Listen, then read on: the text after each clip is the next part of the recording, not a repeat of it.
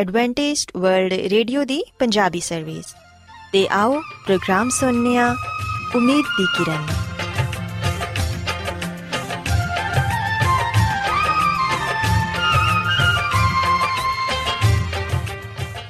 ਸਾਥਿਓ, ਮੈਂ ਤੁਹਾਡੀ ਮੇਜ਼ਬਾਨ ਫਰਾਸਲੀਮ ਪ੍ਰੋਗਰਾਮ ਉਮੀਦ ਦੀ ਕਿਰਨ ਦੇ ਨਾਲ ਤੁਹਾਡੀ ਖidmat 'ਚ ਹਾਜ਼ਰ ਹਾਂ।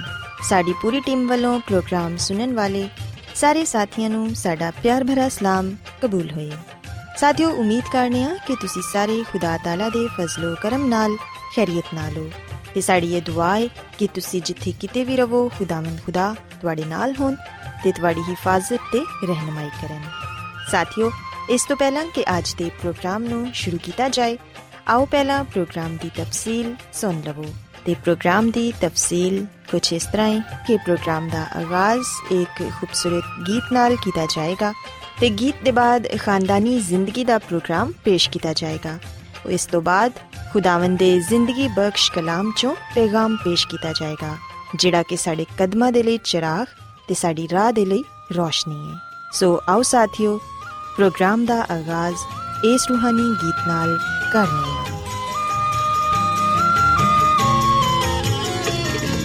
ਖੁਦਾ ਦਰ ਸੋ ਆਓ ਸੁਨੋ ਐ ਬਿਆਨ। मेरे ऊते रब ने जो कीते एहसान खुदा घर सो आओ सुनो ए बयान।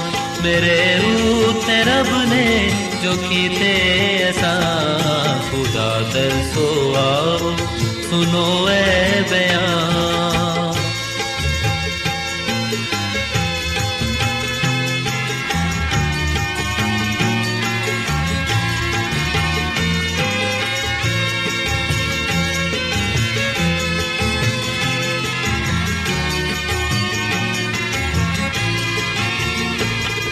मैं चिल्लाया मुंह नाल रब दे हजूर ते ओदी सिताए ते गाए जबूर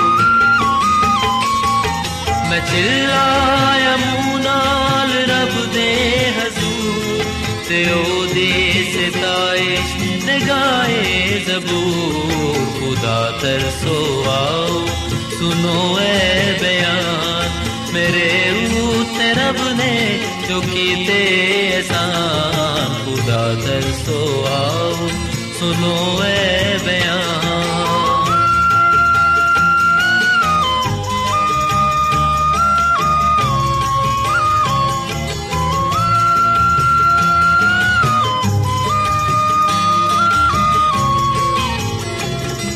ਬਦੀ ਮੇਰੇ ਦਿਲ ਵਿੱਚ ਹੋਵੇ ਜ਼ਰਾ। भी न मेरी सुनेगा खुदा। बदी मेरे दिल बिच होवे जरा। कदी भी न मेरी सुनेगा खुदा।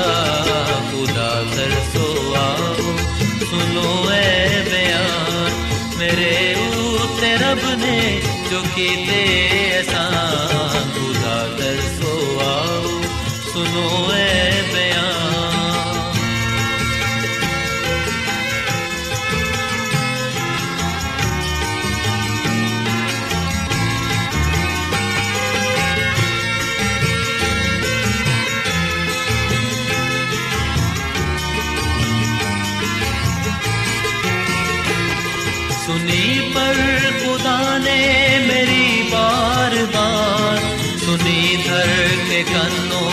ने मेरी पुकार।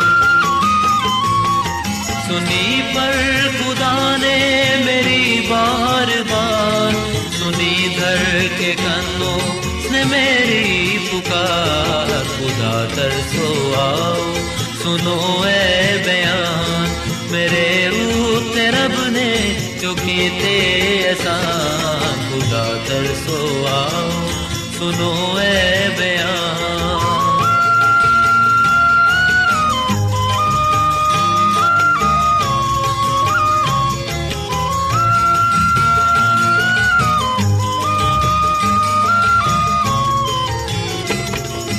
मुबारक खुदा है मुबारक खुदा दुआ सुनदा करदा रहम सदा मुबारक खुदा है मुबारक खुदा दुआ सुनदा करदा रहम सदा खुदा दर सो आओ सुनो ए बयान मेरे ऊ रब ने ਰੱਬ ਨੇ ਜੋ ਕੀਤੇ ਆਸਾਨ ਖੁਦਾ ਤਰਸੋ ਆਓ ਸੁਨੋ ਐ ਬਿਆਨ ਮੇਰੇ ਉਤੇ ਰੱਬ ਨੇ ਜੋ ਕੀਤੇ ਆਸਾਨ ਖੁਦਾ ਤਰਸੋ ਆਓ ਸੁਨੋ ਐ ਬਿਆਨ ਸਾਥਿਓ ਖੁਦਾਵੰਦ ਦੀ ਤਾਰੀਫ ਦੇ ਲਈ ਹੁਨੇ ਤੁਹਾਡੀ ਖਿਦਮਤ 'ਚ ਜਿਹੜਾ ਖੂਬਸੂਰਤ ਗੀਤ ਪੇਸ਼ ਕੀਤਾ ਗਿਆ ਯਕੀਨਨ ਇਹ ਗੀਤ ਤੁਹਾਨੂੰ ਪਸੰਦ ਆਇਆ ਹੋਵੇਗਾ ਹੁਣ ਵੇਲਾ ਹੈ ਕਿ ਖਾਨਦਾਨੀ ਤਰਜ਼ੇ ਜ਼ਿੰਦਗੀ ਦਾ ਪ੍ਰੋਗਰਾਮ ਫੈਮਿਲੀ ਲਾਈਫਸਟਾਈਲ ਤੁਹਾਡੀ ਖਿਦਮਤ 'ਚ ਪੇਸ਼ ਕੀਤਾ ਜਾਏ ਸੋ ਸਾਥਿਓ ਅੱਜ ਦੇ ਪ੍ਰੋਗਰਾਮ 'ਚ ਮੈਂ ਤੁਹਾਨੂੰ ਮੀਆਂ ਬੀਵੀ ਦੇ ਫਰਾਈਜ਼ ਦੇ ਬਾਰੇ ਦੱਸਾਂਗੀ ਕਿ ਖਾਨਦਾਨ ਦੇ ਲਈ ਉਹਨਾਂ ਦੀਆਂ ਕਿਹੜੀਆਂ-ਕਿਹੜੀਆਂ ਜ਼ਿੰਮੇਵਾਰੀਆਂ ਨੇ ਤੇ ਇੱਕ ਦੂਸਰੇ ਦੇ ਲਈ ਉਹਨਾਂ ਦੇ ਕਿਹੜੇ ਫਰਾਈਜ਼ ਨੇ ਜਿਹੜੇ ਕਿ ਉਹਨਾਂ ਨੂੰ ਪੂਰੇ ਕਰਨੇ ਨੇ ਸਾਥੀਓ ਇਹ ਸੱਚ ਹੈ ਕਿ ਅੱਛਾ ਖਾਵੰਦ ਹੀ ਇੱਕ ਅੱਛਾ ਬਾਪ ਬਣ ਸਕਦਾ ਹੈ ਤੇ ਖਾਵੰਦ ਹੀ ਘਰ ਦਾ ਤੇ ਖਾਨਦਾਨ ਦਾ ਸਰਬਰਾ ਹੁੰਦਾ ਹੈ ਉਹਦੇ ਲਈ ਇਹ ਲਾਜ਼ਮ ਹੈ ਕਿ ਉਹ ਆਪਣੇ ਖਾਨਦਾਨ ਦੀ ਖਿਦਮਤ ਕਰੇ ਤੇ ਉਹਨੂੰ ਇਹ ਵੀ ਚਾਹੀਦਾ ਹੈ ਕਿ ਉਹ ਆਪਣੇ ਘਰ ਦੀ ਹਰ ਜ਼ਰੂਰਤ ਨੂੰ ਪੂਰਾ ਕਰੇ ਤੇ ਹਰ ਇੱਕ ਦੇ ਲਈ ਆਪਣੇ ਵਕਤ ਚੋਂ ਵਕਤ ਕੱਢੇ, ਆਪਣੀ ਬੀਵੀ ਤੇ ਬੱਚਿਆਂ ਤੇ ਤਵੱਜਾ ਦੇਵੇ ਤੇ ਉਹਨਾਂ ਦੇ ਨਾਲ ਵਕਤ ਗੁਜ਼ਾਰੇ, ਉਹਨਾਂ ਦੀ ਸਿਹਤ ਤੰਦਰੁਸਤੀ ਦਾ ਖਿਆਲ ਰੱਖੇ ਤੇ ਉਹਨਾਂ ਦੇ ਲਈ ਆਪਣੇ ਵਕਤ ਚੋਂ ਜ਼ਰੂਰ ਵਕਤ ਕੱਢੇ, ਖਾਸ ਤੌਰ ਤੇ ਖਾਨਦਾਨ ਦੇ ਅਹਿਮ ਵਾਕਿਆਤ 'ਚ ਖਾਵਨ ਦਾ ਹੋਣਾ ਬਹੁਤ ਹੀ ਜ਼ਰੂਰੀ ਏ। ਉਹ ਆਪਣੀ ਬੀਵੀ ਤੇ ਬੱਚਿਆਂ ਦਾ ਜ਼ਰੂਰ ਸਾਥ ਦੇਵੇ, ਕਿਉਂਕਿ ਅਗਰ ਤੁਸੀਂ ਇਸ ਤਰ੍ਹਾਂ ਨਹੀਂ ਕਰੋਗੇ ਤੇ ਤੁਹਾਡੇ ਬੱਚੇ ਤੁਹਾਡੀ ਕੁਰਬਤ ਤੋਂ ਤੇ ਸ਼ਫਕਤ ਤੋਂ ਮਹਿਰੂਮ ਹੋ ਜਾਣਗੇ। ਸਾਥੀਓ, ਇਹ ਗੱਲ ਯਾਦ ਰੱਖੋ ਕਿ ਇੱਕ ਅੱਛਾ ਖਾਵਨ ਤੇ ਇੱਕ ਅੱਛਾ ਬਾਪ ਉਹ ਹੀ ਏ ਜਿਹੜਾ ਆਪਣੀ ਬੀਵੀ ਤੇ ਆਪਣੇ ਬੱਚਿਆਂ ਦੀ ਸੁਣਦਾ ਏ। ਉਹਨਾਂ ਦੀ ਹਿਫਾਜ਼ਤ ਕਰਦਾ ਏ, ਉਹਨਾਂ ਦੇ ਨਾਲ ਪਿਆਰ ਕਰਦਾ ਏ ਤੇ ਅਗਰ ਕੋਈ ਗਲਤੀ ਹੋ ਜਾਏ ਤੇ ਉਹਨਾਂ ਨੂੰ ਪਿਆਰ ਦੇ ਨਾਲ ਸਮਝਾਉਂਦਾ ਏ ਤੇ ਉਹਨਾਂ ਦੀ ਮਦਦ ਕਰਦਾ ਏ। ਤੁਹਾਡੀ ਗਹਿਰੀ ਤਵੱਜਾ ਹੀ ਤੁਹਾਡੇ ਖਾਨਦਾਨ 'ਚ ਖੁਦ ਇਤਮਾਦੀ ਪੈਦਾ ਕਰਦੀ ਏ। ਖਾਮਨ ਨੂੰ ਇਹ ਚਾਹੀਦਾ ਏ ਕਿ ਉਹ ਆਪਣੇ ਖਾਨਦਾਨ ਦੀ ਅੱਛੀ ਰਹਿਨਮਾਈ ਕਰੇ ਤੇ ਘਰ 'ਚ ਇੱਕ ਐਸਾ ਮਾਹੌਲ ਪੈਦਾ ਕਰੇ ਜਿੰਦੇ 'ਚ ਰਹਿੰਦਿਆਂ ਹੋਇਆਂ ਘਰ ਦੇ ਹਰ ਫਰਦ ਨੂੰ ਆਪਣੀ ਜ਼ਿੰਦਗੀ ਗੁਜ਼ਾਰਨ 'ਚ ਦਿੱਕਤ ਮਹਿਸੂਸ ਨਾ ਹੋਏ, ਬਲਕਿ ਘਰ ਦਾ ਹਰ ਫਰਦ ਖੁਸ਼ ਹੋ ਕੇ ਆਪਣੇ ਖਾਨਦਾਨ 'ਚ ਜ਼ਿੰਦਗੀ ਬਸਰ ਕਰੇ। ਸਾਥੀਓ ਅਸੀਂ ਵੇਖਿਆ ਕਿ ਅਕਸਰ ਔਕਾਤ, ਮਰਦ ਹਜ਼ਰਤ ਇਹ ਜ਼ਿੰਮੇਵਾਰੀ ਆਪਣੀਆਂ ਬੀਵੀਆਂ ਤੇ ਪਾ ਦਿੰਦੇ ਨੇ ਕਿ ਬੱਚਿਆਂ ਦੀਆਂ ਜ਼ਰੂਰਤਾਂ ਦਾ ਖਿਆਲ ਰੱਖਣਾ ਤੇ ਉਹਨਾਂ ਦੇ ਸਾਰੇ ਕੰਮ ਕਰਨਾ ਇੱਕ ਬੀਵੀ ਦਾ ਜਾਂ ਇੱਕ ਮਾਂ ਦਾ ਹੀ ਕੰਮ ਹੈ ਲੇਕਿਨ ਇਹ ਸਰਾਸਰ ਗਲਤ ਹੈ ਬੱਚਿਆਂ ਦੀ ਤਰਬੀਅਤ 'ਚ ਬਾਪ ਦਾ ਵੀ ਉਹਨਾਂ ਹੀ ਫਰਜ਼ ਹੈ ਜਿੰਨਾ ਕਿ ਮਾਂ ਦਾ। ਸੋ ਇਸ ਲਈ ਇੱਕ ਖਾਮੰਦ ਹੁੰਦਿਆਂ ਹੋਇਆਂ ਤੇ ਇੱਕ ਬਾਪ ਹੁੰਦਿਆਂ ਹੋਇਆਂ ਉਹਨੂੰ ਇਹ ਸਮਝਣਾ ਚਾਹੀਦਾ ਹੈ ਕਿ ਉਹ ਆਪਣੇ ਬੀਵੀ ਤੇ ਬੱਚਿਆਂ ਦੀਆਂ ਜ਼ਰੂਰਤਾਂ ਨੂੰ ਪੂਰਾ ਕਰੇ ਤੇ ਉਹਨਾਂ ਨੂੰ ਹਰ ਉਹ ਚੀਜ਼ ਮੁਹੱਈਆ ਕਰੇ ਜਿੰਦੀ ਕਿ ਉਹਨਾਂ ਨੂੰ ਜ਼ਰੂਰਤ ਹੈ ਸਾਥੀਓ, ਕਈ ਦਫਾ ਇਸ ਤਰ੍ਹਾਂ ਹੁੰਦਾ ਹੈ ਕਿ ਅਗਰ ਕਾਰ 'ਚ ਬੱਚੇ ਕੋਈ ਗਲਤੀ ਕਰ ਦੇਣ ਜਾਂ ਬਦਤਮੀਜ਼ੀ ਕਰਨ ਤੇ ਮਰਦ ਹਜ਼ਰਤ ਉਹਦਾ ਕਸੂਰਵਾਰ ਬੀਵੀ ਨੂੰ ਠਹਿਰਾਉਂਦੇ ਨੇ, ਜਦਕਿ ਇਹ ਗਲਤ ਹੈ ਮਾਂ ਤੇ ਕਦੀ ਵੀ ਨਹੀਂ ਚਾਹੁੰਦੀ ਕਿ ਉਹ ਆਪਣੇ ਬੱਚੇ ਦੀ ਅੱਛੀ ਤਰਬੀਅਤ ਨਾ ਕਰੇ, ਬਲਕਿ ਹਰ ਮਾਂ ਦੀ ਇਹ ਕੋਸ਼ਿਸ਼ ਹੁੰਦੀ ਹੈ ਕਿ ਉਹਦਾ ਬੱਚਾ ਇੱਕ ਅੱਛਾ ਇਨਸਾਨ ਬਣੇ ਤੇ ਹਰ ਇੱਕ ਦੇ ਨਾਲ ਤਮੀਜ਼ ਨਾਲ ਪੇਸ਼ ਆਏ। ਸੋ ਇਸ ਲਈ ਕਦੀ ਵੀ ਬੱਚੇ ਦੀ ਕਿਸੇ ਗਲਤੀ ਖਤਾ ਦਾ ਜ਼ਿੰਮੇਦਾਰ ਮਾਂ ਨੂੰ ਨਹੀਂ ਠਹਿਰਾਣਾ ਚਾਹੀਦਾ। ਖਾਮਨ ਨੂੰ ਵੀ ਇਹ ਚਾਹੀਦਾ ਹੈ ਕਿ ਉਹ ਵੀ ਆਪਣੀ ਇਹ ਜ਼ਿੰਮੇਵਾਰੀ ਸਮਝੇ ਕਿ ਉਹ ਵੀ ਬੱਚਿਆਂ ਦੀ ਪਰਵਰਿਸ਼ 'ਚ ਬਰਾਬਰ ਦਾ ਹੱਕਦਾਰ ਹੈ ਉਹਨੂੰ ਇਹ ਗੱਲ ਜ਼ਰੂਰ ਸਮਝਣੀ ਚਾਹੀਦੀ ਹੈ ਕਿ ਬੱਚੇ ਦੋਨਾਂ ਦੇ ਹੀ ਨੇ ਤੇ ਉਹਨਾਂ ਦੀ ਅੱਛੀ ਪਰਵਰਿਸ਼ ਕਰਨਾ ਦੋਨਾਂ ਦੀ ਜ਼ਿੰਮੇਵਾਰੀ ਹੈ ਤੇ ਵਾਲਿਦੈਨ ਦੋਨਾਂ ਨੂੰ ਮਿਲ ਕੇ ਹੀ ਆਪਣੇ ਖਾਨਦਾਨ ਤੇ ਆਪਣੇ ਬੱਚਿਆਂ ਦੀ ਅੱਛੀ ਤਰਬੀਅਤ ਕਰਨੀ ਚਾਹੀਦੀ ਹੈ ਖਾਵੰਦਾਂ ਨੂੰ ਚਾਹੀਦਾ ਹੈ ਕਿ ਉਹ ਹਰ ਹਾਲ 'ਚ ਆਪਣੀ ਬੀਵੀ ਦਾ ਸਾਥ ਦੇਣ, ਹਰ ਦੁੱਖ ਤੇ ਹਰ ਪਰੇਸ਼ਾਨੀ ਤੇ ਮੁਸੀਬਤ 'ਚ ਉਹਦਾ ਸਹਾਰਾ ਬਣਨ। ਖਾਵੰਦ ਨੂੰ ਘਰ ਦਾ ਸਰਬਰਾ ਹੁੰਦਿਆਂ ਹੋਇਆਂ ਇਹ ਚਾਹੀਦਾ ਹੈ ਕਿ ਉਹ ਆਪਣੇ ਘਰ 'ਚ ਮਜ਼ਬੀ ਮਾਹੌਲ ਪੈਦਾ ਕਰੇ। ਇਬਾਦਤ ਦਾ ਇੱਕ ਵਕਤ ਮੁਕਰਰ ਹੋਣਾ ਚਾਹੀਦਾ ਹੈ ਜਿੰਦੇ 'ਚ ਖਾਨਦਾਨ ਦੇ ਸਭ ਅਫਰਾਦ ਬੈਠ ਕੇ ਦੁਆ ਕਰਨ ਤੇ ਖੁਦਾਵੰਦ ਦੀ ਹਮਦੋਸਤਾਇਸ਼ ਕਰਨ, ਤਾਂ ਕਿ ਉਹ ਖੁਦਾਵੰਦ ਤੋਂ ਹੋਰ ਬਹੁਤ ਸਾਰੀਆਂ ਬਰਕਤਾਂ ਨੂੰ ਹਾਸਿਲ ਕਰ ਸਕਣ। ਸਾਥਿਓ, ਅਸੀਂ ਵੇਖਿਆ ਕਿ ਜਿੱਥੇ ਇੱਕ ਖਾਵਨ ਦੀਆਂ ਜਾਂ ਇੱਕ ਬਾਪ ਦੀਆਂ ਬਹੁਤ ਸਾਰੀਆਂ ਜ਼ਿੰਮੇਵਾਰੀਆਂ ਨੇ, ਉਥੇ ਹੀ ਇੱਕ ਬੀਵੀ ਦੀਆਂ ਵੀ ਬੜੀਆਂ ਜ਼ਿੰਮੇਵਾਰੀਆਂ ਹੁੰਦੀਆਂ ਨੇ, ਜਿਨ੍ਹਾਂ ਨੂੰ ਪੂਰਾ ਕਰਨਾ ਉਹਦਾ ਫਰਜ਼ ਹੈ ਯਾਦ ਰੱਖੋ ਕਿ ਘਰ ਦੀ ਸਾਰੀ ਜ਼ਿੰਮੇਵਾਰੀ ਬੀਵੀ ਦੇ ਸਿਰ ਤੇ ਹੁੰਦੀ ਏ। ਘਰ 'ਚ ਰਹਿਣ ਵਾਲੇ ਹਰ ਫਰਦ ਨੂੰ ਵਕਤ ਤੇ ਹਰ ਚੀਜ਼ ਮੁਹੱਈਆ ਕਰਨਾ ਖਾਵਨ ਦੇ तमाम ਕੰਮ ਕਰਨਾ ਬੱਚਿਆਂ ਦੀ ਪਰਵਰਿਸ਼ ਕਰਨਾ ਉਹਨਾਂ ਨੂੰ ਸਕੂਲ ਭੇਜਣਾ ਤੇ ਇਸੇ ਤਰ੍ਹਾਂ ਦੇ ਹੋਰ ਵੀ ਘਰ ਦੇ ਕਈ ਕੰਮ ਹੁੰਦੇ ਨੇ ਜਿਹੜੇ ਕਿ ਇੱਕ ਔਰਤ ਨੂੰ ਕਰਨੇ ਪੈਂਦੇ ਨੇ ਉਹਨਾਂ तमाम ਜ਼ਿੰਮੇਵਾਰੀਆਂ ਨੂੰ ਪੂਰਾ ਕਰਨਾ ਔਰਤ ਦਾ ਹੀ ਫਰਜ਼ ਹੁੰਦਾ ਏ ਲੇਕਿਨ ਸਾਥੀਓ ਇਹ ਗੱਲ ਯਾਦ ਰੱਖੋ ਕਿ ਇਹਨਾਂ ਚੀਜ਼ਾਂ ਤੋਂ ਇਲਾਵਾ ਵੀ ਔਰਤ ਨੂੰ ਕਈ ਗੱਲਾਂ ਦਾ ਖਿਆਲ ਰੱਖਣਾ ਚਾਹੀਦਾ ਏ ਅਕਸਰ ਔਕਾਤ ਇਹ ਵੇਖਣ 'ਚ ਆਇਆ ਏ ਕਿ ਘਰਾਂ 'ਚ ਮੀਆਂ ਬੀਵੀ ਦੇ ਦਰਮਿਆਨ ਨੋਕ ਜੋਕ ਹੁੰਦੀ ਰਹਿੰਦੀ ਏ ਲੇਕਿਨ ਇਹ ਛੋਟੀਆਂ-ਛੋਟੀਆਂ ਗੱਲਾਂ ਬੱਚਿਆਂ ਦੀ ਜ਼ਿੰਦਗੀ 'ਚ ਬਹੁਤ ਅਸਰੰਦਾਜ਼ ਹੁੰਦੀਆਂ ਨੇ, ਕਿਉਂਕਿ ਬੱਚੇ ਤੇ ਆਪਣੇ ਵਾਲਿਦੈਨ ਦੇ ਨਕਸ਼ੇ ਕਦਮ ਤੇ ਚੱਲਦੇ ਨੇ ਤੇ ਉਹੀ ਕੰਮ ਕਰਦੇ ਨੇ, ਉਹੀ ਗੱਲਾਂ ਸਿੱਖਦੇ ਨੇ, ਜਿਹੜੀਆਂ ਕਿ ਉਹ ਆਪਣੇ ਵਾਲਿਦੈਨ 'ਚ ਵੇਖਦੇ ਨੇ ਤੇ ਸਿੱਖਦੇ ਨੇ। ਸੋ ਇਸ ਲਈ ਵਾਲਿਦੈਨ ਨੂੰ ਕਦੀ ਵੀ ਬੱਚਿਆਂ ਦੇ ਸਾਹਮਣੇ ਲੜਨਾ, ਝਗੜਨਾ ਨਹੀਂ ਚਾਹੀਦਾ, ਬਲਕਿ ਆਪਸ 'ਚ ਪਿਆਰ, ਮੁਹੱਬਤ ਨਾਲ ਰਹਿਣਾ ਚਾਹੀਦਾ ਹੈ ਤੇ ਛੋਟੇ-ਮੋਟੇ ਝਗੜੇ ਬੱਚਿਆਂ ਦੇ ਸਾਹਮਣੇ ਨਹੀਂ ਕਰਨੇ ਚਾਹੀਦੇ, ਬਲਕਿ ਉਹਨਾਂ ਦੇ ਦਰਮਿਆਨ ਬਾਹਮੀ ਸਮਝ ਹੋਣੀ ਚਾਹੀਦੀ ਹੈ ਤਾਂ ਕਿ ਉਹ ਆਪਣੇ ਰਿਸ਼ਤੇ ਨੂੰ ਮਜ਼ਬੂਤ ਬਣਾ ਸਕਣ ਸਾਥੀਓ ਯਾਦ ਰੱਖੋ ਕਿ ਅੱਛਾ ਮਾਹੌਲ ਪੈਦਾ ਕਰਨਾ ਇੱਕ ਮਾਂ ਦੀ ਜ਼ਿੰਮੇਵਾਰੀ ਹੈ ਆਪਣੇ ਬੱਚੇ ਦੀ ਅੱਛੀ ਬੁਰੀ ਪਰਵਰਿਸ਼ ਕਰਨਾ ਵੀ ਮਾਂ ਦੀ ਜ਼ਿੰਮੇਵਾਰੀ ਹੈ ਅਗਰ ਇੱਕ ਮਾਂ ਆਪਣੇ ਬੱਚੇ ਦੀ ਬਚਪਨ ਤੋਂ ਹੀ ਅੱਛੀ ਤਰਬੀਅਤ ਕਰੇਗੀ ਤੇ ਫਿਰ ਯਕੀਨਨ ਉਹ ਵੱਡਾ ਹੋ ਕੇ ਇੱਕ ਅੱਛਾ ਇਨਸਾਨ ਬਣੇਗਾ ਤੇ ਸਾਥੀਓ ਬਾਈਬਲ ਮੁਕੱਦਸ 'ਚ ਲਿਖਿਆ ਹੈ ਕਿ ਮਰਦ ਤੇ ਔਰਤ ਦੋਨੋਂ ਖੁਦਾਵੰਦ ਦੀ ਸੂਰਤ ਤੇ ਪੈਦਾ ਕੀਤੇ ਗਏ ਨੇ ਤੇ ਖੁਦਾਵੰਦ ਨੇ ਔਰਤ ਨੂੰ ਖਾਸ ਅਹਿਮੀਅਤ ਦਿੱਤੀ ਹੈ ਕਿਉਂਕਿ ਔਰਤ 'ਚ ਵੀ ਉਹ तमाम ਖੂਬੀਆਂ ਨੇ ਜਿਹੜੀਆਂ ਕਿ ਮਰਦ 'ਚ ਪਾਈਆਂ ਜਾਂਦੀਆਂ ਨੇ ਇਸ ਲਈ ਔਰਤ ਨੂੰ ਕਦੀ ਵੀ ਮਰਦ ਤੋਂ ਕਮਤਰ ਨਾ ਸਮਝਿਆ ਜਾਏ ਸਾਥੀਓ ਯਾਦ ਰੱਖੋ ਕਿ ਔਰਤ ਨੂੰ ਇਹ ਗੱਲ ਕਦੀ ਨਹੀਂ ਭੁੱਲਣੀ ਚਾਹੀਦੀ ਕਿ ਉਹ ਆਪਣੇ ਖਾਵਨ ਦੀ ਤਾਬਿਆ ਰਹੇ ਯਾਨੀ ਕਿ ਬੀਵੀ ਆਪਣੇ ਖਾਵਨ ਨੂੰ ਘਰ ਦਾ ਸਰਬਰਾ ਸਮਝੇ ਉਹਦੀਆਂ ਹਦਾਇਤਾਂ ਤੇ ਅਮਲ ਕਰੇ ਤੇ ਹਮੇਸ਼ਾ ਇਹ ਯਾਦ ਰੱਖੇ ਕਿ ਖੁਦਾਵੰ ਨੇ ਖਾਵਨ ਨੂੰ ਜੋੜੇ ਦਾ ਸਰਦਾਰ ਮੁਕਰਰ ਕੀਤਾ ਹੈ ਇਸ ਲਈ ਬੀਵੀ ਨੂੰ ਇਹ ਗੱਲ ਅੱਛੀ ਤਰ੍ਹਾਂ ਜ਼ਿਹਨ ਨਸ਼ੀਨ ਕਰਨੀ ਚਾਹੀਦੀ ਹੈ ਕਿ ਉਹਦੇ ਤੇ ਖਾਵਨ ਦੀ ਤਾਬਿਆਦਾਰੀ ਹੈ ਇਸ ਲਈ ਜ਼ਰੂਰੀ ਨਹੀਂ ਕਿਉਂਕਿ ਉਹ ਉਹਦੇ ਤੋਂ ਕਮ ਤਰੇ ਬਲਕਿ ਉਹਦੀ ਜਗ੍ਹਾ ਤੇ ਮਕਾਮ ਨੂੰ ਇਹੋ ਹੀ ਜ਼ੇਬ ਦਿੰਦਾ ਹੈ ਤੇ ਤਾਬਿਆ ਰਹਿਣ ਦਾ ਇਹ ਹੁਕਮ ਤਾਲੀਮ ਯਾਫਤਾ ਤੇ ਗੈਰ ਤਾਲੀਮ ਯਾਫਤਾ ਸਭ ਬੀਵੀਆਂ ਦੇ ਲਈ ਹੈ ਸਾਥੀਓ, ਤਾਬਿਆਦਾਰੀ ਦਾ ਮਤਲਬ ਇਹ ਨਹੀਂ ਕਿ ਬੀਵੀ ਆਪਣੇ ਖਿਆਲਾਂ ਦਾ ਇਜ਼ਹਾਰ ਨਹੀਂ ਕਰ ਸਕਦੀ ਜਾਂ ਘਰ ਜਾਂ ਬੱਚਿਆਂ ਦੇ ਮੁਤਲਕ ਆਪਣੇ ਖਿਆਲਾਂ ਪੇਸ਼ ਨਹੀਂ ਕਰ ਸਕਦੀ, ਬਲਕਿ ਬੀਵੀ ਤੇ ਘਰ ਦੇ ਹਰ ਮਾਮਲੇ 'ਚ ਹਿੱਸਾ ਲੈ ਸਕਦੀ ਹੈ ਤੇ ਮੀਆਂ ਤੇ ਬੀਵੀ ਦੋਨੋਂ ਮਿਲ ਕੇ ਹੀ ਖਾਨਦਾਨ ਦੇ ਮੁਤਲਕ ਮਨਸੂਬੇ ਬਣਾ ਸਕਦੇ ਨੇ। ਬੀਵੀ ਦਾ ਇਹ ਫਰਜ਼ ਹੈ ਕਿ ਉਹ ਆਪਣੇ ਖਾਨਦਾਨ ਤੇ ਆਪਣੇ ਖਾਵਨ ਦੀ ਮਦਦ ਤੇ ਹਮਾਇਤ ਕਰੇ, ਉਹਦੇ ਕੀਮਤੀ ਫੈਸਲਿਆਂ ਨੂੰ ਕਬੂਲ ਕਰੇ ਤੇ ਆਪਣੇ ਖਾਨਦਾਨ ਦਾ ਅੱਛਾ ਖਿਆਲ ਰੱਖੇ, ਤਾਂ ਕਿ ਉਹਦੇ ਬੱਚੇ ਉਸ ਖਾਨਦਾਨ 'ਚ ਰਹਿੰਦੇ ਹੋਇਆਂ ਇੱਕ ਅੱਛਾ ਇਨਸਾਨ ਬਣਨ ਸੋ ਸਾਥੀਓ ਮੈਂ ਉਮੀਦ ਕਰਨੀਆ ਕਿ ਤੁਹਾਨੂੰ ਅੱਜ ਦੀਆਂ ਗੱਲਾਂ ਪਸੰਦ ਆਈਆਂ ਹੋਣਗੀਆਂ ਤੇ ਤੁਸੀਂ ਇਸ ਗੱਲ ਨੂੰ ਸਿੱਖਿਆ ਹੋਵੇਗਾ ਕਿ ਮੀਆਂ ਬੀਵੀ ਦੀਆਂ ਕਿਹੜੀਆਂ-ਕਿਹੜੀਆਂ ਜ਼ਿੰਮੇਵਾਰੀਆਂ ਨੇ ਤੇ ਖਾਨਦਾਨ 'ਚ ਰਹਿੰਦੇ ਹੋਇਆਂ ਉਹਨਾਂ ਤੇ ਕਿਹੜੇ-ਕਿਹੜੇ ਫਰਾਈਜ਼ ਲਾਗੂ ਹੁੰਦੇ ਨੇ ਜਿਨ੍ਹਾਂ ਨੂੰ ਪੂਰਾ ਕਰਕੇ ਉਹ ਆਪਣੇ ਖਾਨਦਾਨ ਦੀ ਅੱਛੀ ਪਰਵਰਿਸ਼ ਕਰ ਸਕਦੇ ਨੇ ਸੋ ਮੇਰੀ ਦੁਆ ਹੈ ਕਿ ਖੁਦਾਵੰਦ ਖੁਦਾ ਤੁਹਾਡੇ ਨਾਲ ਹੋਣ ਤੇ ਤੁਹਾਨੂੰ ਆਪਣੀਆਂ ਬਹੁਤ ਸਾਰੀਆਂ ਬਰਕਤਾਂ ਨਾਲ ਨਵਾਜ਼ੇ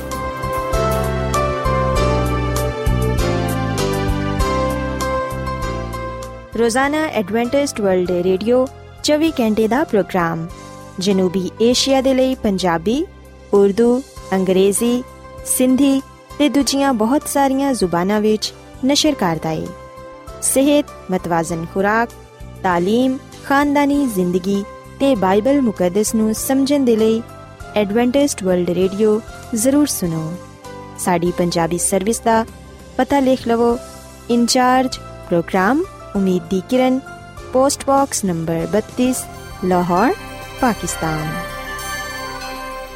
Adventist World Radio ਵੱਲੋਂ ਪ੍ਰੋਗਰਾਮ ਉਮੀਦ ਦੀ ਕਿਰਨ ਨਿਸ਼ਰ ਕੀਤਾ ਜਾ ਰਿਹਾ ਹੈ ਹੁਣ ਵੇਲਾ ਹੈ ਕਿ ਅਸੀਂ ਖੁਦਾ ਦੇ ਪਾਕ ਕਲਾਮ ਚੋਂ ਪੈਗਾਮ ਸੁਣੀਏ ਤੇ ਅੱਜ ਤੁਹਾਡੇ ਲਈ ਪੈਗਾਮ ਖੁਦਾ ਦੇ ਖਾਦਮ ਅਜ਼ਮਤ ਇਮਨੁਅਲ ਪੇਸ਼ ਕਰਨਗੇ ਤੇ ਆਓ ਆਪਣੇ ਦਿਲਾਂ ਨੂੰ ਤਿਆਰ ਕਰੀਏ ਤੇ ਖੁਦਾ ਦੇ ਕਲਾਮ ਨੂੰ ਸੁਣੀਏ ਯਿਸੂ ਮਸੀਹ ਦੇ ਅਜ਼ਲੀ ਤੇ ਅਬਦੀ ਨਾਮ ਵਿੱਚ ਸਾਰੇ ਸਾਥੀਆਂ ਨੂੰ ਸਲਾਮ।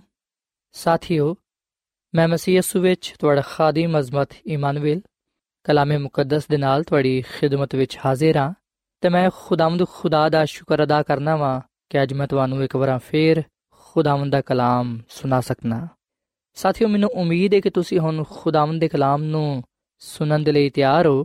ਅੱਜ ਅਸੀਂ ਖੁਦਾਵੰਦ ਦੇ ਕਲਾਮ ਚੋਂ ਯਿਸੂ ਮਸੀਹ ਦੇ ਇੱਕ ਐਸੇ ਮੌਜੂਜ਼ੇ ਨੂੰ ਵੇਖਾਂਗੇ ਜਿਦੇ ਵਿੱਚ ਯਿਸੂ ਮਸੀਹ ਨੇ ਇੱਕ ਮੁਰਦਾ ਸ਼ਖਸ ਨੂੰ ਜ਼ਿੰਦਾ ਕੀਤਾ। ਸਾਥੀਓ, ਅਗਰ ਅਸੀਂ ਲੂਕਾ ਦੀ ਅੰਜੀਲ ਦੇ 7 ਬਾਬ ਦੀ 11ਵੀਂ ਤੇ 12ਵੀਂ ਆਇਤ ਪੜ੍ਹੀਏ, ਤੇ ਇੱਥੇ ਲਿਖਿਆ ਹੈ ਕਿ ਥੋੜੇ ਅਰਸੇ ਦੇ ਬਾਅਦ ਇੰਜ ਹੋਇਆ ਕਿ ਉਹ ਨਾਇਨ ਨਾਮ ਇੱਕ ਸ਼ਹਿਰ ਨੂੰ ਗਿਆ ਤੇ ਉਹਦੇ ਸ਼ਾਗਿਰਦ ਵੀ ਤੇ ਹੋਰ ਵੀ ਬਹੁਤ ਸਾਰੇ ਲੋਕ ਉਹਦੇ ਨਾਲ ਸਨ। ਜਦੋਂ ਉਹ ਸ਼ਹਿਰ ਦੇ ਫਾਟਕ ਦੇ ਨਜ਼ਦੀਕ ਪਹੁੰਚਿਆ ਤੇ ਵੇਖੋ, ਇੱਕ ਮੁਰਦੇ ਨੂੰ ਲੈ ਕੇ ਜਾਂਦੇ ਸਨ। ਉਹ ਆਪਣੀ ਮਾਂ ਦਾ ਇਕਲੌਤਾ ਬੇਟਾ ਸੀ ਤੇ ਉਹ ਬੇਵਾ ਔਰਤ ਸੀ ਤੇ ਸ਼ਹਿਰ ਦੇ ਬਹੁਤ ਸਾਰੇ ਲੋਕ ਵੀ ਉਹਦੇ ਨਾਲ ਸਨ। ਸਾਥੀਓ, ਅਸੀਂ ਖੁਦਾਵੰਦ ਦੇ ਕਲਾਮ ਵਿੱਚ ਇਸ ਗੱਲ ਨੂੰ ਪੜ੍ਹਨੇ ਆ ਕਿ ਯਿਸੂ ਮਸੀਹ ਨਾਇਨ ਨਾਮ ਇੱਕ ਸ਼ਹਿਰ ਵਿੱਚ ਗਏ ਤੇ ਯਿਸੂ ਮਸੀਹ ਨਾ ਸਿਰਫ ਇਸ ਸ਼ਹਿਰ ਵਿੱਚ ਇਕੱਲੇ ਆਏ ਸਨ, ਬਲਕਿ ਉਹਦੇ ਸ਼ਾਗਿਰਦ ਵੀ ਤੇ ਹੋਰ ਵੀ ਬਹੁਤ ਸਾਰੇ ਲੋਕ ਉਹਨਾਂ ਦੇ ਨਾਲ ਸਨ। ਬਹੁਤ ਸਾਰੇ ਲੋਕ ਯਿਸੂ ਮਸੀਹ ਦੇ ਇਸ ਲਈ ਨਾਲ ਸਨ ਕਿਉਂਕਿ ਉਹ ਯਿਸੂ ਮਸੀਹ ਦੇ ਮੌਜੂਜ਼ਿਆਂ ਨੂੰ ਵੇਖਣਾ ਚਾਹੁੰਦੇ ਸਨ ਤੇ ਬਹੁਤ ਸਾਰੇ ਲੋਕ ਯਿਸੂ ਮਸੀਹ ਦੇ ਨਾਲ ਇਸ ਲਈ ਸਨ ਤਾਂ ਕਿ ਉਹ ਉਹਦੇ ਕਲਾਮ ਨੂੰ ਸੁਣ ਸਕਣ ਤੇ ਬਹੁਤ ਸਾਰੇ ਲੋਕ ਤੇ ਬਿਮਾਰ ਲੋਕਾਂ ਨੂੰ ਯਿਸੂ ਮਸੀਹ ਦੇ ਕੋਲ ਲੈ ਕੇ ਆਏ ਸਨ ਤਾਂ ਕਿ ਯਿਸੂ ਮਸੀਹ ਉਹਨਾਂ ਨੂੰ ਸ਼ਿਫਾ ਦੇਵੇ ਸੋ ਮੁxtਲਿਫ ਕਿਸਮ ਦੇ ਲੋਕ ਯਿਸੂ ਮਸੀਹ ਦੇ ਨਾਲ ਸਨ ਯਿਸੂ ਮਸੀਹ ਦੇ ਮੌਜੂਜ਼ਿਆਂ ਨੂੰ ਉਹਦੀ تعلیم ਨੂੰ ਉਹਦੇ ਕੰਮਾਂ ਨੂੰ ਵੇਖਣ ਦੇ ਲਈ ਉਹਦੇ ਕੋਲ ਆਏ ਸਨ ਸੋ ਅਸੀਂ ਖੁਦਾਵੰਦ ਦੇ ਕਲਾਮ ਵਿੱਚ ਇਸ ਗੱਲ ਨੂੰ ਪੜ੍ਹਨੇ ਆ ਕਿ ਯਿਸੂ ਮਸੀਹ ਨਾਇਨ ਨਾਮ ਇੱਕ ਸ਼ਹਿਰ ਨੂੰ ਗਿਆ ਉਹਦੇ ਸ਼ਾਗਿਰਦ ਤੇ ਬਹੁਤ ਸਾਰੇ ਲੋਕ ਵੀ ਉਹਦੇ ਨਾਲ ਸਨ ਤੇ ਜਦੋਂ ਯਿਸੂ ਮਸੀਹ ਨਾਇਨ ਸ਼ਹਿਰ ਦੇ ਫਾਟਕ ਦੇ ਨਜ਼ਦੀਕ ਪਹੁੰਚਿਆ ਤੇ ਵੇਖੋ, ਲੋਕ ਇੱਕ ਮੁਰਦੇ ਨੂੰ ਬਾਹਰ ਲੈ ਕੇ ਜਾਂਦੇ ਸਨ। ਤੇ ਖੁਦਾ ਦੇ ਕਲਾਮਾ ਵੀ ਗੱਲ ਬਿਆਨ ਕਰਦਾ ਹੈ ਸਾਥੀਓ ਕਿ ਜਿਹੜਾ ਮੁਰਦਾ ਸ਼ਖਸ ਸੀ, ਆ ਇੱਕ ਨੌਜਵਾਨ ਸੀ ਤੇ ਆਪਣੀ ਮਾਂ ਦਾ ਇਕਲੌਤਾ ਬੇਟਾ ਸੀ। ਤੇ ਆ ਮਾਂ ਜਿਹਦਾ ਇਕਲੌਤਾ ਬੇਟਾ ਮਰ ਗਿਆ ਸੀ, ਅਸੀਂ ਵੇਖਣਾ ਕਿ ਆ ਇੱਕ ਬੇਵਾ ਔਰਤ ਸੀ। ਬੜੀ ਮੁਸ਼ਕਿਲ ਦੇ ਨਾਲ ਇਹਨੇ ਆਪਣੇ ਆਪ ਨੂੰ ਸੰਭਾਲਿਆ ਸੀ ਜਦੋਂ ਇਹਦੇ ਸ਼ੋਹਰ ਨੇ ਵਫਾਤ ਪਾ ਲਈ ਸੀ। ਪਰ ਜਦੋਂ ਇਸ ਔਰਤ ਨੇ ਵੇਖਿਆ ਕਿ ਮੇਰਾ ਇਕਲੌਤਾ ਬੇਟਾ ਵੀ ਮਰ ਗਿਆ ਹੈ, ਉਸ ਵੇਲੇ ਆ ਬਹੁਤ ਜ਼ਿਆਦਾ ਰੋਈ। ਲੋਕ ਇਹਨੂੰ ਤਸੱਲੀ ਦਿੰਦੇ, ਪਰ ਇਹਨੂੰ ਤਸੱਲੀ ਨਾ ਮਿਲਦੀ। ਸਾਥੀਓ, ਤਸਵਰ ਕਰੋ ਕਿ ਉਸ ਮਾਂ ਦਾ ਕਿਵੇਂ ਦਾ ਹਾਲ ਹੋਏਗਾ ਉਸ ਵੇਲੇ ਜਦੋਂ ਉਹਦਾ ਇਕਲੌਤਾ ਬੇਟਾ ਉਹਦੇ ਕੋਲੋਂ ਚਲਾ ਜਾਏ। ਇਕਲੌਤਾ ਬੇਟਾ ਜਦੋਂ ਮਾਂ ਤੋਂ ਜੁਦਾ ਹੋ ਜਾਂਦਾ ਹੈ, ਵਫਾਤ ਪਾ ਲੈਂਦਾ ਹੈ, ਉਸ ਵੇਲੇ ਮਾਂ ਦਾ ਦੁੱਖ, ਉਹਦਾ ਗਮ ਕਿੰਨਾ ਹੀ ਦਰਦਨਾਕ ਹੋਏਗਾ। ਇਸ ਦੁਨੀਆਂ ਵਿੱਚ ਬਹੁਤ ਸਾਰੇ ਐਸੇ ਮਾਪੇ ਨੇ ਜਿਨ੍ਹਾਂ ਨੇ ਖੁਦ ਆਪਣੇ ਬੱਚਿਆਂ ਨੂੰ ਮੁਰਦਾ ਵੇਖਿਆ, ਫਿਰ ਉਹਨਾਂ ਨੂੰ ਉਹਨਾਂ ਨੇ ਦਫਨਾਇਆ ਵੀ ਹੈ ਵੈਸੇ ਮੁਸ਼ਕਿਲ ਘੜੀ ਤੋਂ ਗੁਜ਼ਰੇ ਨੇ। ਉਹਨਾਂ ਨੇ ਇਸ ਗੱਲ ਦਾ ਤਜਰਬਾ ਕੀਤਾ ਹੈ। ਉਹਨਾਂ ਨੇ ਜਾਣਿਆ ਹੈ ਕਿ ਇਸ ਤਰ੍ਹਾਂ ਦੀ ਸੂਰਤ ਕਿਸ ਕਦਰ ਗਮਨਾਕ ਹੁੰਦੀ ਹੈ ਸੋ ਸਾਥੀਓ, ਆ ਔਰਤ ਵੀ ਜਿਹੜੀ ਕਿ ਬੇਵਾ ਸੀ, ਇਹਨੂੰ ਵੀ ਚੈਨ ਜਾਂ ਤਸੱਲੀ ਨਹੀਂ ਮਿਲੰਦੀ ਸੀ, ਕਿਉਂਕਿ ਇਹਦਾ ਇਕਲੌਤਾ ਬੇਟਾ ਮਰ ਗਿਆ ਸੀ। ਲੋਕ ਉਹਦੇ ਬੇਟੇ ਨੂੰ ਦਫਨਾਉਣ ਦੇ ਲਈ ਕਬਰਸਤਾਨ ਜਾਂਦੇ ਸਨ। ਸੋ ਜਦੋਂ ਯਿਸੂ ਮਸੀਹ ਉੱਥੇ ਪਹੁੰਚੇ ਤੇ ਯਿਸੂ ਮਸੀਹ ਨੂੰ ਉਸ ਔਰਤ ਤੇ ਤਰਸ ਆਇਆ। ਯਿਸੂ ਮਸੀਹ ਜਿਹੜੇ ਕਿ ਦਿਲਾਂ ਨੂੰ, ਖਿਆਲਾਂ ਨੂੰ ਜਾਣਦੇ ਨੇ, ਉਹ ਇਸ ਔਰਤ ਤੋਂ ਵਾਕਿਫ ਸਨ। ਉਹ ਜਾਣਦੇ ਸਨ ਕਿ ਆ ਮਾਂ ਕਿੰਨੀ ਹੀ ਅਫਸੁਰਦਾ ਹੈ, ਕਿੰਨੀ ਹੀ ਪਰੇਸ਼ਾਨ ਹੈ, ਇਹਨੂੰ ਤਸੱਲੀ ਨਹੀਂ ਮਿਲੰਦੀ, ਕਿਉਂਕਿ ਇਹਦਾ ਇਕਲੌਤਾ ਬੇਟਾ ਹੋਣੇ ਦੇ ਨਾਲ ਨਹੀਂ ਰਿਹਾ, ਉਹ ਮਰ ਗਿਆ ਹੈ। ਲੋਕ ਉਹਨੂੰ ਦਫਨਾਉਣ ਦੇ ਲਈ ਲੈ ਕੇ ਜਾਂਦੇ ਨੇ। ਸੋ ਯਿਸੂ ਮਸੀਹ ਨੂੰ ਉਸ ਔਰਤ ਤੇ ਤਰਸ ਆਇਆ ਤੇ ਯਿਸੂ ਮਸੀਹ ਨੇ ਉਹਨਾਂ ਲੋਕਾਂ ਨੂੰ ਕਿਹਾ ਕਿ ਇੱਥੇ ਰੁਕ ਜਾਓ। ਫਿਰ ਯਿਸੂ ਮਸੀਹ ਨੇ ਕੋਲ ਆ ਕੇ ਜਨਾਜ਼ੇ ਨੂੰ ਛੁਇਆ ਉਸ ਨੌਜਵਾਨ ਲੜਕੇ ਨੂੰ ਕਿਹਾ, ਕਿ ਐ ਜਵਾਨ, ਮੈਂ ਤੈਨੂੰ ਕਹਿਣਾ ਵਾਂ, ਉੱਠ। ਯਿਸੂ ਮਸੀਹ ਦੇ ਆ ਅਲਫਾਜ਼ ਉਸ ਨੌਜਵਾਨ ਦੇ ਲਈ ਨਵੀਂ ਜ਼ਿੰਦਗੀ ਸੀ। ਜਿਵੇਂ ਹੀ ਯਿਸੂ ਮਸੀਹ ਦਾ ਕਲਾਮ, ਯਿਸੂ ਮਸੀਹ ਦੇ ਅਲਫਾਜ਼ ਯਿਸੂ ਮਸੀਹ ਦਾ ਹੁਕਮ ਉਸ ਮੁਰਦਾ ਨੌਜਵਾਨ ਦੇ ਕੰਨਾਂ ਵਿੱਚ ਸੁਣਾਈ ਦਿੱਤੇ, ਉਸ ਵੇਲੇ ਹੀ ਉਹ ਉੱਠ ਖੜਾ ਹੋਇਆ, ਉਹਨੇ ਅੱਖਾਂ ਖੋਲੀਆਂ ਤੇ ਯਿਸੂ ਮਸੀਹ ਨੇ ਉਹਦਾ ਹੱਥ ਪਕੜ ਕੇ ਉਹਨੂੰ ਮਾਂ ਦੇ ਹਵਾਲੇ ਕੀਤਾ। ਮਾਂ ਨਹਾਇਤ ਖੁਸ਼ ਹੋਈ, ਉਹਨੇ ਜਲਦੀ ਨਾਲ ਆਪਣੇ ਬੇਟੇ ਨੂੰ ਗਲੇ ਲਗਾਇਆ ਉਹਨੂੰ ਚੁੰਮਿਆ ਤੇ ਖੁਦਾ ਦਾ ਸ਼ੁਕਰ ਅਦਾ ਕੀਤਾ। ਮਾਂ ਨੇ ਖੁਦ ਆਪਣੀ ਅੱਖਾਂ ਨਾਲ ਆਪਣੇ ਇਕਲੌਤੇ ਬੇਟੇ ਨੂੰ, ਜਿਹੜਾ ਕਿ ਮੁਰਦਾ ਸੀ, ਉਹਨੂੰ ਜ਼ਿੰਦਾ ਹੁੰਦੇ ਵੇਖਿਆ। ਤੇ ਜਿਹੜੇ ਲੋਕ ਉੱਥੇ ਮੌਜੂਦ ਸਨ, ਉਹਨਾਂ ਨੇ ਵੀ ਆਪਣੀ ਅੱਖਾਂ ਨਾਲ ਆ ਵੇਖਿਆ ਕਿ ਕਿਸ ਤਰ੍ਹਾਂ ਯਿਸੂ ਮਸੀਹ ਨੇ ਆ ਕਲਾਮ ਕੀਤਾ। ਉਸ ਨੌਜਵਾਨ ਨੂੰ ਕਿਹਾ ਕਿ ਮੈਂ ਤੈਨੂੰ ਕਹਿਣਾ ਵਾ ਕਿ ਉੱਠ ਤੇ ਉਹ ਨੌਜਵਾਨ, ਜਿਹੜਾ ਕਿ ਮੁਰਦਾ ਸੀ, ਉੱਠ ਬੈਠਾ। ਤੇ ਸਾਥੀਓ, ਅਸੀਂ ਲੂਕਾ ਦੀ ਅੰਜੀਲ ਦੇ 7 ਬਾਬ ਦੀ 15 ਆਇਤ ਵਿੱਚ ਪੜ੍ਹਨੇ ਆ ਕਿ ਉਹ ਮੁਰਦਾ ਉੱਠ ਬੈਠਾ ਤੇ ਬੋਲਣ ਲੱਗਾ। ਤੇ ਉਹਨੂੰ ਉਹਦੀ ਮਾਂ ਨੂੰ ਸੌਂਪਿਆ ਗਿਆ। ਸੋ ਸਾਥੀਓ, ਮਾਂ ਦੇ ਲਈ ਉਹ ਵੇਲਾ ਨਹਾਇਤ ਖੁਸ਼ੀ ਦਾ ਸੀ ਜਦੋਂ ਉਹਨੂੰ ਉਹਦਾ ਬੇਟਾ ਵਾਪਸ ਮਿਲ ਗਿਆ। ਜਿਹੜਾ ਕਿ ਮਰ ਚੁੱਕਿਆ ਸੀ, ਉਹਨੂੰ ਉਹਨੇ ਵਾਪਸ ਜ਼ਿੰਦਾ ਪਾਇਆ। ਸਾਥੀਓ, ਇਸ ਮੌਜੂਜ਼ੇ ਨੂੰ ਵੇਖ ਕੇ ਲੋਕ ਬੜੇ ਹੈਰਾਨ ਹੋ ਗਏ। ਉਹ ਖਾਮੋਸ਼ ਖੜੇ ਰਹੇ ਤੇ ਖੁਦਾ ਦੀ ਤਮਜੀਦ ਕਰਨ ਲੱਗੇ। ਤੇ ਖੁਦਾਵੰਦ ਦਾ ਕਲਾਮ ਬਿਆਨ ਕਰਦਾ ਹੈ ਕਿ ਆ ਖਬਰ ਸਾਰੇ ਯਹੂਦੀਆ ਵਿੱਚ, ਸਾਰੇ ਗਿਰਦੋਨਵਾ ਵਿੱਚ ਫੈਲ ਗਈ। ਸਾਥੀਓ, ਖੁਦਾਵੰਦ ਦਾ ਕਲਾਮ ਆ ਗੱਲ ਬਿਆਨ ਕਰਦਾ ਹੈ ਕਿ ਯਿਸੂ ਮਸੀਹ ਕਾਦਰ ਖੁਦਾ ਹੈ। ਉਹ ਮੁਰਦਿਆਂ ਨੂੰ ਜ਼ਿੰਦਾ ਕਰਨ ਦੀ ਕੁਦਰਤ ਰੱਖਦੇ ਨੇ, ਕਿਉਂਕਿ ਯਿਸੂ ਮਸੀਹ ਨੇ ਖੁਦ ਫਰਮਾਇਆ ਕਿ ਆਸਮਾਨ ਤੇ ਜ਼ਮੀਨ ਦਾ ਕੁੱਲ ਇਖਤਿਆਰ ਮੇਰੇ ਕੋਲ ਹੈ। ਮੈਂ ਮਰ ਗਿਆ ਸਾਂ ਤੇ ਵੇਖ ਅਬਦੁੱਲਾਬਾਦ ਜ਼ਿੰਦਾ ਰਵਾਂਗਾ। ਮੌਤ ਤੇ ਅਲਮੇ ਰਵਾ ਦੀਆਂ ਕੁੰਜੀਆਂ ਮੇਰੇ ਕੋਲ ਨੇ। ਸੋ ਯਿਸੂ ਮਸੀਹ ਦੇ ਕਲਾਮ ਵਿੱਚ ਜ਼ਿੰਦਗੀ ਪਾਈ ਜਾਂਦੀ ਹੈ ਯਿਸੂ ਮਸੀਹ ਦੇ ਕਲਾਮ ਨਾਲ ਹੀ ਨਾਇਨ ਦੀ ਬੇਵਾ ਦੇ ਬੇਟੇ ਵਿੱਚ ਜ਼ਿੰਦਗੀ ਆ ਗਈ। ਉਹਦੇ ਕਲਾਮ ਵਿੱਚ ਅੱਜ ਵੀ ਉਹੀ ਕੁਦਰਤ ਪਾਈ ਜਾਂਦੀ ਹੈ ਜਿਹੜੀ ਕਿ ਪਹਿਲੋਂ ਵੀ ਸੀ। ਖੁਦਾਵੰਦ ਕਲਾਮ ਫਰਮਾਂਦਾ ਹੈ ਕਿ ਯਿਸੂ ਮਸੀਹ ਅੱਜ ਕੱਲ ਬਲਕਿ ਅਬ ਤੱਕ ਯਕਸਾਂ ਖੁਦਾ ਹੈ। ਸਾਥੀਓ, ਯਿਸੂ ਮਸੀਹ ਨੇ ਇਸ ਦੁਨੀਆਂ ਵਿੱਚ ਰਹਿੰਦੇ ਹੋਇਆਂ ਜਦੋਂ ਵੀ ਕਿਸੇ ਵੀ ਸ਼ਖਸ ਨੂੰ ਆ ਹੁਕਮ ਦਿੱਤਾ ਕਿ ਜ਼ਿੰਦਾ ਹੋ ਜਾ, ਉੱਠ ਖੜਾ ਹੋ, ਅਸੀਂ ਵਿਖਨੇ ਕਿ ਅਬਲੀਸ ਉਹਨੂੰ ਆਪਣੇ ਕਬਜ਼ੇ ਵਿੱਚ ਨਾ ਰੱਖ ਸਕਿਆ। ਕਿਉਂਕਿ ਅਬਲੀਸ ਨੂੰ ਕਿਸੇ ਤੇ ਵੀ ਇਖਤਿਆਰ ਹਾਸਲ ਨਹੀਂ ਹੈ। ਸਿਰਫ ਯਿਸੂ ਮਸੀਹ ਨੂੰ ਹੀ ਹਰ ਸ਼ੈ ਤੇ ਇਖਤਿਆਰ ਹਾਸਲ ਹੈ। ਸੋ ਯਿਸੂ ਮਸੀਹ ਜ਼ਿੰਦਗੀ ਨੇ ਇਸ ਲਈ ਉਹਨਾਂ ਦੇ ਕਲਾਮ ਵਿੱਚ ਵੀ ਅਬਦੀ ਜ਼ਿੰਦਗੀ ਪਾਈ ਜਾਂਦੀ ਹੈ। ਯਿਸੂ ਮਸੀਹ ਹੀ ਸਾਨੂੰ ਸਾਡੀ ਬਿਮਾਰੀਆਂ ਤੋਂ ਸ਼ਿਫਾ ਬਖਸ਼ਦੇ ਨੇ। ਉਹੀ ਮੁਰਦਿਆਂ ਨੂੰ ਜ਼ਿੰਦਾ ਵੀ ਕਰ ਸਕਦੇ ਨੇ। ਸਾਥੀਓ, ਬਾਈਬਲ ਮੁਕੱਦਸ ਦਾ ਆ ਮੌਜਜ਼ਾ ਸਾਨੂੰ ਆ ਗੱਲ ਸਿਖਾਉਂਦਾ ਹੈ ਕਿ ਜਿਸ ਤਰ੍ਹਾਂ ਯਿਸੂ ਮਸੀਹ ਨੇ ਇਸ ਮੁਰਦੇ ਸ਼ਖਸ ਨੂੰ ਜ਼ਿੰਦਾ ਕੀਤਾ, ਉਸੇ ਤਰ੍ਹਾਂ ਉਹ ਯਿਸੂ ਮਸੀਹ ਆਪਣੀ ਦੂਜੀ ਆਮਦ ਤੇ ਮੁਰਦਿਆਂ ਨੂੰ ਜ਼ਿੰਦਾ ਕਰੇਗਾ। ਯਿਸੂ ਮਸੀਹ ਦੀ ਦੂਜੀ ਆਮਦ ਤੇ ਸਾਥੀਓ ਰਾਸਤਬਾਜ਼ ਮੁਰਦੇ ਜ਼ਿੰਦਾ ਕੀਤੇ ਜਾਣਗੇ। ਜਿਵੇਂ ਕਿ ਅਸੀਂ ਪਲੂਸ ਰਸੂਲ ਦਾ ਪਹਿਲਾ ਖਤ ਥੰਸਲੀਕਿयों ਦੇ ਨਾਮ ਮੇਰੇ ਚਾਰ ਬਾਬ ਦੀ 16ਵੀਂ ਤੇ 17ਵੀਂ ਆਇਤ ਵਿੱਚ ਆ ਪੜ੍ਹਨੇ ਆ ਕਿ ਖੁਦਾਵੰਦ ਖੁਦ ਆਸਮਾਨ ਤੋਂ ਲਲਕਾਰ ਤੇ ਮੁਕਰਬ ਫਰਿਸ਼ਤੇ ਦੀ ਆਵਾਜ਼ ਤੇ ਖੁਦਾ ਦੇ ਨਰਸਿੰਗੇ ਦੇ ਨਾਲ ਉਤਰ ਆਏਗਾ। ਪਹਿਲੋਂ ਤੇ ਉਹ ਜਿਹੜੇ ਮਸੀਹ ਵਿੱਚ ਮੂਵੇ ਨੇ ਜੀ ਉਠਣਗੇ, ਫਿਰ ਅਸੀਂ ਜਿਹੜੇ ਬਾਕੀ ਹੋਵਾਂਗੇ, ਉਹਨਾਂ ਦੇ ਨਾਲ ਬਦਲਾਂ ਤੇ ਉਠਾਏ ਜਾਵਾਂਗੇ ਤਾਂ ਕਿ ਹਵਾ ਵਿੱਚ ਖੁਦਾਵੰਦ ਦਾ ਇਸਤਕਬਾਲ ਕਰੀਏ ਤੇ ਇਸੇ ਤਰ੍ਹਾਂ ਹਮੇਸ਼ਾ ਖੁਦਾਵੰਦ ਦੇ ਨਾਲ ਰਵਾਂਗੇ। ਸਾਥੀਓ, ਇਮਾਨਦਾਰ ਲੋਕਾਂ ਦੇ ਲਈ, ਰਾਸਤਬਾਜ਼ ਲੋਕਾਂ ਦੇ ਲਈ, ਜਿਹੜੇ ਖੁਦਾ ਤੇ ਈਮਾਨ ਭਰੋਸਾ ਰੱਖਦੇ ਨੇ, ਉਹਨਾਂ ਲੋਕਾਂ ਦੇ ਲਈ ਆ ਜ਼ਿੰਦਾ ਉਮੀਦ ਪਾਈ ਜਾਂਦੀ ਏ ਕਿ ਉਹ ਯਿਸੂ ਮਸੀਹ ਦਾ ਹਵਾ ਵਿੱਚ ਉੱਡ ਕੇ ਇਸਤਕਬਾਲ ਕਰਨਗੇ। ਯਿਸੂ ਮਸੀਹ ਉਹਨਾਂ ਨੂੰ ਜ਼ਿੰਦਾ ਕਰਨਗੇ ਤਾਂ ਕਿ ਉਹ ਯਿਸੂ ਮਸੀਹ ਦੇ ਨਾਲ ਅਬਦੀ ਬਾਦਸ਼ਾਹਤ ਵਿੱਚ ਰਹਿਣ। ਸੋ ਇਸ ਮੌਜਜ਼ੇ ਦੇ ਵਸੀਲੇ ਨਾਲ, ਇਸ ਕਲਾਮ ਦੇ ਵਸੀਲੇ ਨਾਲ ਸਾਨੂੰ ਤਸੱਲੀ ਮਿਲਦੀ ਏ। ਸਾਡੀ ਹੌਸਲਾ ਅਫਜ਼ਾਈ ਹੁੰਦੀ ਏ। ਸਾਨੂੰ ਜ਼ਿੰਦਾ ਉਮੀਦ ਮਿਲਦੀ ਏ। ਸੋ ਅਸੀਂ ਹਰ ਤਰ੍ਹਾਂ ਦੇ ਹਾਲਾਤ ਵਿੱਚ ਖੁਦਾਵੰਦ ਦੀ ਮਸੀਹ ਤੇ ਈਮਾਨ ਰੱਖੀਏ, ਕਿਉਂਕਿ ਯਿਸੂ ਮਸੀਹ ਖੁਦ ਫਰਮਾਉਂਦੇ ਨੇ, ਯਹੋਨਾ ਦੀ ਅੰਜੀਲ ਦੇ 14ਵੇਂ ਬਾਬ ਦੀ ਪਹਿਲੀ ਆਇਤ ਵਿੱਚ ਕਿ, ਤੁਹਾਡਾ ਦਿਲ ਨਾ ਘਬਰਾਏ, ਤੁਸੀਂ ਜਿਸ ਤਰ੍ਹਾਂ ਖੁਦਾ ਤੇ ਈਮਾਨ ਰੱਖਦੇ ਹੋ, ਮੇਰੇ ਤੇ ਵੀ ਈਮਾਨ ਰੱਖੋ। ਸੋ ਸਾਥੀਓ, ਅਸਾਂ ਇੱਕ ਦੂਜੇ ਨੂੰ ਤਸੱਲੀ ਦੇਣੀ ਹੈ, ਖੁਦ ਵੀ ਤਸੱਲੀ ਪਾਣੀ ਹੈ, ਇਸ ਜ਼ਿੰਦਾ ਉਮੀਦ ਵਿੱਚ ਜ਼ਿੰਦਗੀ گزارਨੀ ਹੈ ਕਿ ਉਹ ਲੋਕ ਜਿਹੜੇ ਇਸ ਦੁਨੀਆ ਚੋਂ ਚਲੇ ਗਏ ਨੇ, ਉਹ ਸਾਡੇ ਪਿਆਰੇ, ਅਜ਼ੀਜ਼, ਦੋਸਤ ਜਿਹੜੇ ਯਿਸੂ ਮਸੀਹ ਨੂੰ ਕਬੂਲ ਕਰਕੇ ਕਬਰਾਂ ਵਿੱਚ ਸੁੱਤੇ ਹੋਏ ਨੇ, ਯਿਸੂ ਮਸੀਹ ਆਪਣੀ ਦੂਜੀ ਆਮਦ ਤੇ ਉਹਨਾਂ ਨੂੰ ਜ਼ਿੰਦਾ ਕਰਨਗੇ।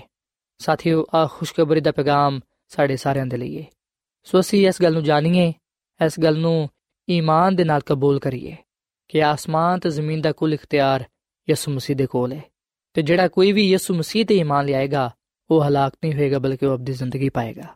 ਯਿਸੂ ਮਸੀਹ ਹੀ ਰਾਹ, ਹੱਕ ਤੇ ਜ਼ਿੰਦਗੀ ਨੇ।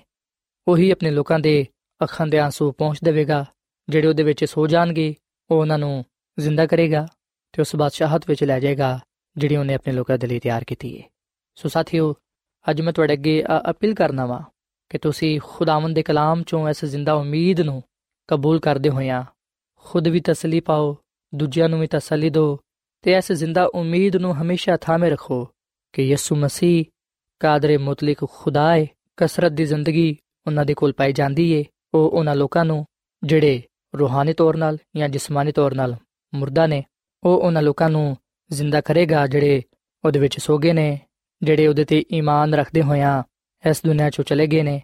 ਅਗਰ ਅਸੀਂ ਵੀ ਇਸ ਦੁਨੀਆ ਚੋਂ ਚਲੇ ਜਾਣੇ ਆ ਪਰ ਅਸੀਂ ਜ਼ਿੰਦਾ ਰਹਿੰਦੇ ਹੋਇਆਂ ਯਿਸੂ ਮਸੀਹ ਤੇ ਈਮਾਨ ਰੱਖਨੇ ਆ ਉਹਦੇ ਕਲਾਮ ਦੇ ਮੁਤਾਬਿਕ ਜ਼ਿੰਦਗੀ گزارਨੇ ਆ ਤੇ ਫਿਰ ਅਸੀਂ ਵੀ ਯਿਸੂ ਮਸੀਹ ਦੇ ਦੂਜੀ ਆਮਦ ਤੇ ਜ਼ਿੰਦਾ ਹੋਵਾਂਗੇ।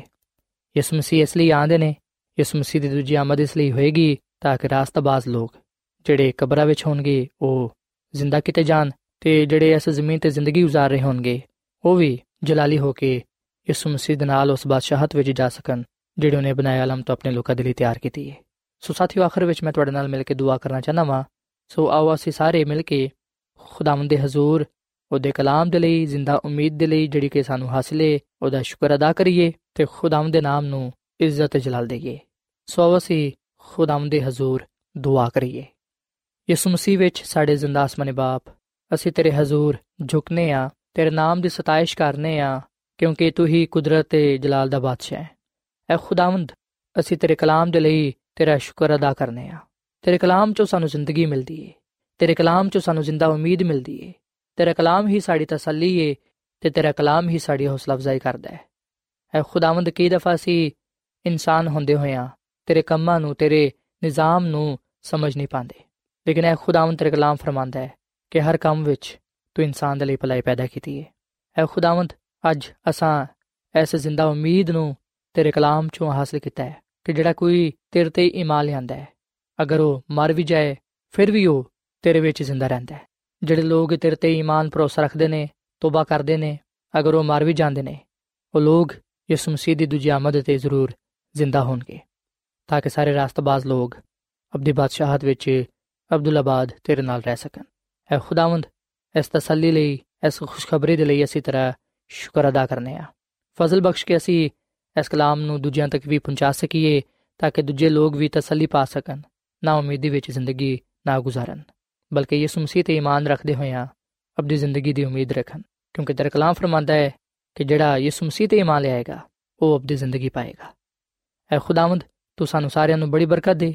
ਮੈਂ ਦੁਆ ਕਰਨਾ ਵਾਂ ਇਹਨਾਂ ਭਰਾਵਾਂ ਵਾਸਤੇ, ਇਹਨਾਂ ਪੈਨਾ ਵਾਸਤੇ ਜਿਨ੍ਹਾਂ ਨੇ ਤੇਰੇ ਕਲਾਮ ਨੂੰ ਸੁਨਿਆ ਹੈ, ਇਹਨਾਂ ਨੂੰ ਤੂੰ ਬੜੀ ਬਰਕਤ ਦੇ। ਅਗਰ ਕੋਈ ਇਹਨਾਂ ਚੋਂ ਬਿਮਾਰ ਹੈ ਤੇ ਤੂੰ ਉਹਨੂੰ ਸ਼ਿਫਾ ਦੇ, ਕਿਉਂਕਿ ਤੇਰਾ ਕਲਾਮ ਫਰਮਾਂਦਾ ਹੈ ਕਿ ਤੂੰ ਸ਼ਾਫੀ ਹੈ, ਅਜ਼ੀਮ ਤਬੀਬ ਹੈ, ਹਰ ਤਰ੍ਹਾਂ ਦੀ ਬਿਮਾਰੀ ਦਾ ਇਲਾਜ ਤੇਰੇ ਕੋਲ ਹੈ।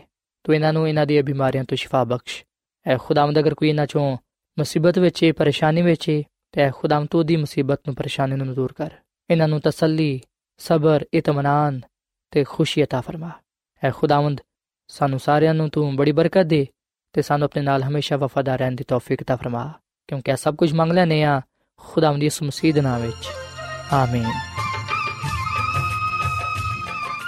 ਐਡਵੈਂਟਿਸਟ ਵਰਲਡ ਰੇਡੀਓ ਵੱਲੋਂ ਪ੍ਰੋਗਰਾਮ ਉਮੀਦ ਦੀ ਕਿਰਨ ਨਿਸ਼ਰ ਕੀਤਾ ਜਾ ਰਿਹਾ ਸੀ ਉਮੀਦ ਕਰਨੇ ਆ ਕਿ ਅੱਜ ਦਾ ਪ੍ਰੋਗਰਾਮ ਤੁਹਾਨੂੰ ਪਸੰਦ ਆਇਆ ਹੋਵੇਗਾ ਆਪਣੀ ਦੁਆਇਆ ਦੁਰਖਾਸਤਾਂ ਦੇ ਲਈ ਤੇ ਬਾਈਬਲ ਮੁਕੱਦਸ ਨੂੰ ਜਾਣਨ ਦੇ ਲਈ ਤੁਸੀਂ ਸਾਨੂੰ ਇਸ ਨੰਬਰ ਤੇ WhatsApp ਕਰੋ।